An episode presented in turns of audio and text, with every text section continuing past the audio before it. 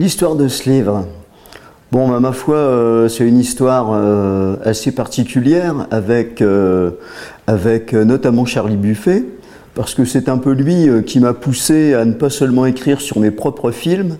il était question que je fasse un livre un peu sur mes aventures de tournage. Bon, voilà, un petit bouquin, quoi.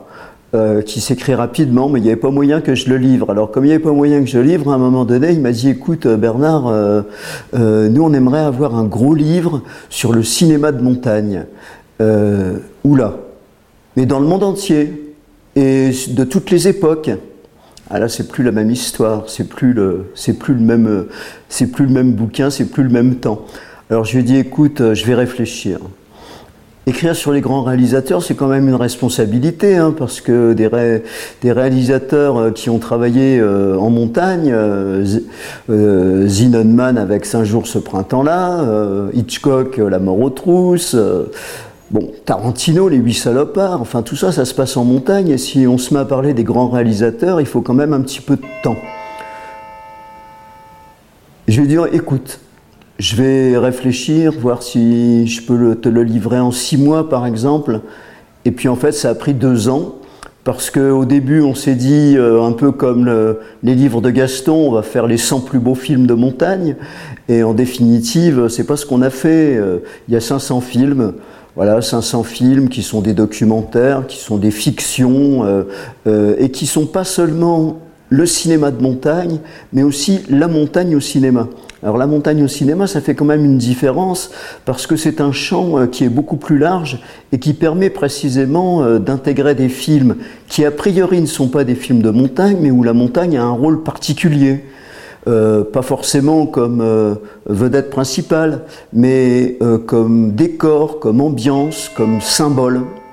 Voilà l'idée qui a germé progressivement et on a pu vraiment faire un travail très intéressant à la fois euh, en lien avec, euh, avec Charlie qui connaît très bien la montagne et le cinéma de montagne, et puis euh, avec Stéphanie Tizi qui a fait un travail formidable d'iconographie, parce que un livre comme celui-ci, il fallait les affiches des films, il fallait des photos de tournage, et véritablement elle a, trouvé des merveilles et, des, et des raretés tout à fait exceptionnelles sur la montagne au cinéma. Alors, euh, j'ai travaillé évidemment à partir des films que je connaissais d'abord. C'était déjà le plus simple. Euh, ceux que je connaissais et ceux avec lesquels j'avais une histoire, que ce soit pour les documentaires et les fictions, de telle façon à apporter un point de vue personnel. Il ne s'agissait pas de, faire un catalogue, euh, il ne s'agissait pas simplement de faire un dictionnaire qui soit absolument neutre, il fallait un point de vue il fallait euh, surtout essayer euh, de donner euh, envie de voir les films, donc s'engager sur les films, aussi bien positivement que négativement. Donc ce, travail, je l'ai fait à partir eh d'interrogations des gens du milieu et du cinéma de montagne. Quel est le meilleur film de montagne que vous avez vu? Question qui n'est pas toujours facile on s'aperçoit que dans le grand public, ce qui vient souvent, vous savez ce que c'est Les bronzés font du ski. Et justement, je ne l'avais pas vu, et je me suis aperçu que c'était un film dont l'équipe avait une histoire absolument passionnante. C'est l'histoire du splendide, bien entendu. Donc, euh, la manière dont j'ai orienté les choses, c'était évidemment un travail de recherche aussi. Il faut savoir que le musée de Turin, en 2008, avait établi un catalogue qui n'était pas critique, qui n'était pas d'engagement, mais un catalogue euh, de description. Euh, simplement des films, euh, un recensement des films, et déjà il y avait eu 8000 fictions en 2008 à travers le monde qui étaient tournées en montagne. Alors vous imaginez ce qu'il y a eu depuis, et moi j'ai ajouté en plus les documentaires. Donc euh, j'ai eu largement le, choix. Ce qui était le plus difficile, c'était de ne pas prendre parfois certains films. J'ai fait une sélection des films au coup de cœur, parce que euh, euh, au coup de cœur dans les deux sens, c'est-à-dire des films qui me mettent en colère, par exemple. Je sais pas, Cliffhanger m'a mis très en colère, ou bien des films que que je trouve extraordinaires, qui sont les grands films pour moi du cinéma de montagne, comme Cinq jours ce printemps-là, dont je vous parlais tout à l'heure, de Fred Zinnemann, film exceptionnel avec Lambert Wilson. Bah, tout simplement, euh, ce qui m'a mis en colère, c'est un peu euh, de voir un Stallone euh, en t-shirt qui grimpe dans la glace par un temps effroyable, qui mitraille la paroi avec une mitrailleuse à piton, etc. Bon, je, trouve que on, on, se moque un peu du monde. Alors, il faut, si on le prend au deuxième degré, c'est très amusant, mais il a été souvent pris au premier degré et je crois qu'il donne une, image assez euh, absurde de ce qu'est la pratique de l'alpinisme. L'empire de la passion de Nagasi Oshima, l'empire de la passion. Mais surtout, je parle d'un film euh, qui a été tourné au Mont Blanc. En fait, il a été tourné dans le bassin d'Argentière qui s'appelle Sex on the Mont Blanc et euh, où on reconnaît évidemment le nom de personnes et surtout pas des guides de Chamonix qui ont participé au tournage. Bon, dans mes coups de cœur, bon, il y, a, évidemment euh, des grands classiques hein, qui, me, sont chers, je dirais, euh, dans l'histoire du cinéma de montagne.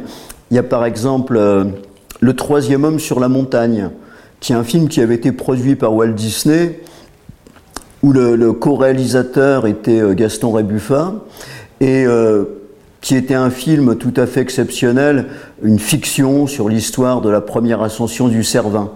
Et un film euh, pour donner des vocations d'alpinistes et donner des vocations de guide. je pourrais prendre aussi Les Étoiles de Midi de Marcel Ichac avec Lionel Terret, avec Jacques Artaud, avec René de Maison.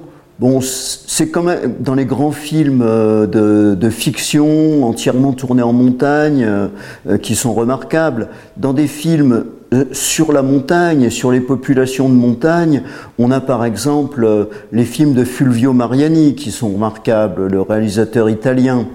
Euh, on a aussi euh, tous ces biopics hein, qui ont été euh, tournés par, Gilles Chapaz, qui ont été les, les, films comme Les Inconnus du Mont Blanc, dans les fictions de Denis Ducrot par exemple. On a aussi les films de Jean Afanassieff, hein, où il a quand même, il nous a produit un Gary Heming, réalisé un Gary Heming qui lui ressemblait beaucoup, qui, était, qui était assez remarquable. Et puis dans les grandes, grandes œuvres, on a la Palme d'Or de 1984, par exemple, La balade de Narayama euh, d'Imamura, qui est un film tout à, fait, tout à fait exceptionnel, très puissant sur ce qu'aurait pu être la vie archaïque dans les montagnes euh, au Moyen Âge. Alors on a une évolution euh, très conséquente. Ça te gêne les... Non. On a une évolution très conséquente au niveau de, du, cinéma de montagne qui est dû essentiellement à la légèreté des matériels, euh, à l'apparition de la GoPro aussi, euh, tout ce qui est caméra embarquée, tout ce qui est drone, etc. Donc on va dire que les figures de style du cinéma de montagne ont beaucoup changé. Maintenant, euh, c'est souvent un, cinéma qui n'est pas véritablement un cinéma, mais qui est plutôt un documentaire très court euh, des sujets euh, euh, qui sont envoyés sur le, sur le web essentiellement. Mais on commence à avoir des grands récits qui utilisent précisément ces caméras légères et qui se réfèrent, je dirais, à toute l'histoire du cinéma de montagne. Il y en a un, par exemple, dont je parle, qui est très récent, qu'on peut voir facilement sur Internet, c'est Zabardast, de Jérôme, euh, Jérôme Tanon avec euh, notre ami euh, Graziani. Et ce film-là a vraiment un, parti pris, un point de vue, d'ailleurs esthétique, hein, j'entends. D'ailleurs, il se réfère, Jérôme Tanon, volontiers à Terence Malik, dont il dit que les films de Terence Malik l'ont beaucoup, beaucoup influencé. Donc euh, voilà, il y a une évolution grâce à la légèreté du matériel vers euh, des formes de récits qui seront certainement très riches euh, dans les années qui viennent. avec le cinéma de montagne, je fais un cinéma plus calme que celui que j'ai fait il y a quelques années. Donc, euh, les, les, projets de cinéma de montagne que j'ai actuellement seraient plutôt pour mettre en valeur euh, des constructions comme celui que nous avons fait ensemble, cher David, sur le nouveau refuge du goûter, où euh, ce qui est intéressant, c'est effectivement de montrer comment les nouvelles technologies permettent euh, de bâtir un prototype de refuge, par exemple, euh, qui va être soucieux évidemment de, de l'accueil, mais de toutes les questions écologiques, avec des systèmes on va dire, de production de l'énergie et, d'assainissement euh, qu'on n'a pas, pas connu jusque-là. Donc là, il y a quelque chose de, passionnant sur le plan, sur le plan technologique, et euh, c'est une véritable aventure euh, humaine aussi pour, à la fois pour les architectes, pour les artisans, pour tous ceux qui, qui travaillent dans le monde de la montagne. Donc voilà, il y a un projet par exemple sur la brèche de Roland mais qui a beaucoup de mal à aboutir parce que la montagne est parfois sévère, l'avalanche euh, qui ne s'était jamais produite vient de se produire. Bah, sur la couverture, euh, on a beaucoup hésité en fait, entre deux couvertures notamment. Une où c'était Lionel Terret avec euh, Jacques Artaud dans Les Étoiles de Midi, qui était une photo prise dans la vallée blanche, superbe, photo noir et blanc. Et puis euh, celle de La mort aux trousses, euh, le film d'Alfred Hitchcock. Et finalement, on a pris euh, cette photo qui est faite sur le mont Rochemort, reconstitué à Hollywood, parce que c'était un merveilleux clin d'œil. Dans les films d'Hitchcock, à chaque fois qu'il aborde la question de la montagne, ce qui est intéressant, c'est que c'est la montagne qui décide de l'issue du film en définitive. C'est la montagne qui porte le jugement dernier.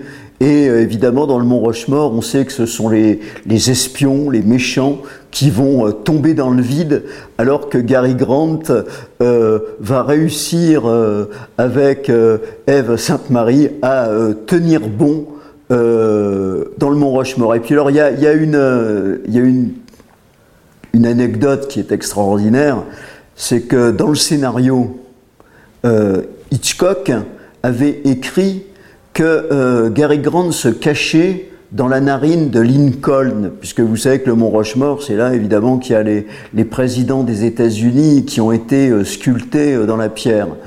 Et il se cachait dans la narine de Lincoln, et au moment où les espions arrivaient pour le prendre, il éternuait dans la narine de, de, Lincoln, et c'est comme ça qu'il était repéré.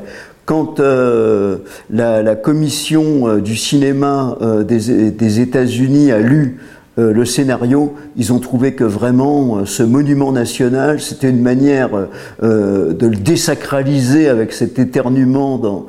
Et ils, ils ont, n'ont plus voulu qu'il tourne, ils lui ont supprimé son autorisation de tournage sur le mont Rochemort. Heureusement, il avait déjà tourné tous les plans larges, il a fait euh, reconstituer un, mont Rochemort de plus de 40 mètres de hauteur dans lequel il a pu tourner tous les, euh, tous les gros plans, évidemment, euh, avec la malice que l'on connaît chez Hitchcock.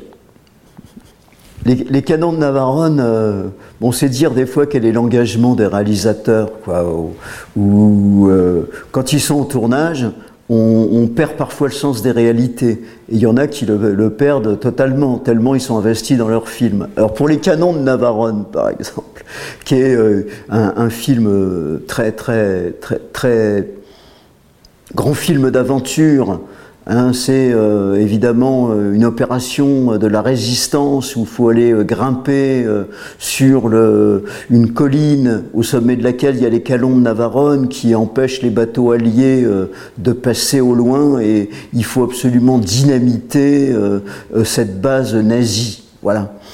Alors, l'armée grecque avait prêté un matériel exceptionnel et toute une flotte de, bateaux militaires avait été prêté pour le tournage. Euh, c'était un accord particulier entre euh, Lee Thompson et la production et, l'armée grecque. Et euh, ils ont fait tant et si bien que lorsque les artificiers du film, que lorsqu'ils ont tourné une partie de la bataille au large, ils ont coulé le, principal patrouilleur de l'armée grecque. Et à partir de ce moment-là, évidemment, euh, les moyens qui ont été mis à leur disposition ont considérablement diminué. Fallait le faire quand même. Couler un patrouilleur au cours d'un tournage, c'est un peu exceptionnel, surtout un le plus beau patrouilleur de l'armée grecque. Oui, alors ce qui a orienté en grande partie mes choix, c'était le fait que je tenais absolument d'abord à revoir les films.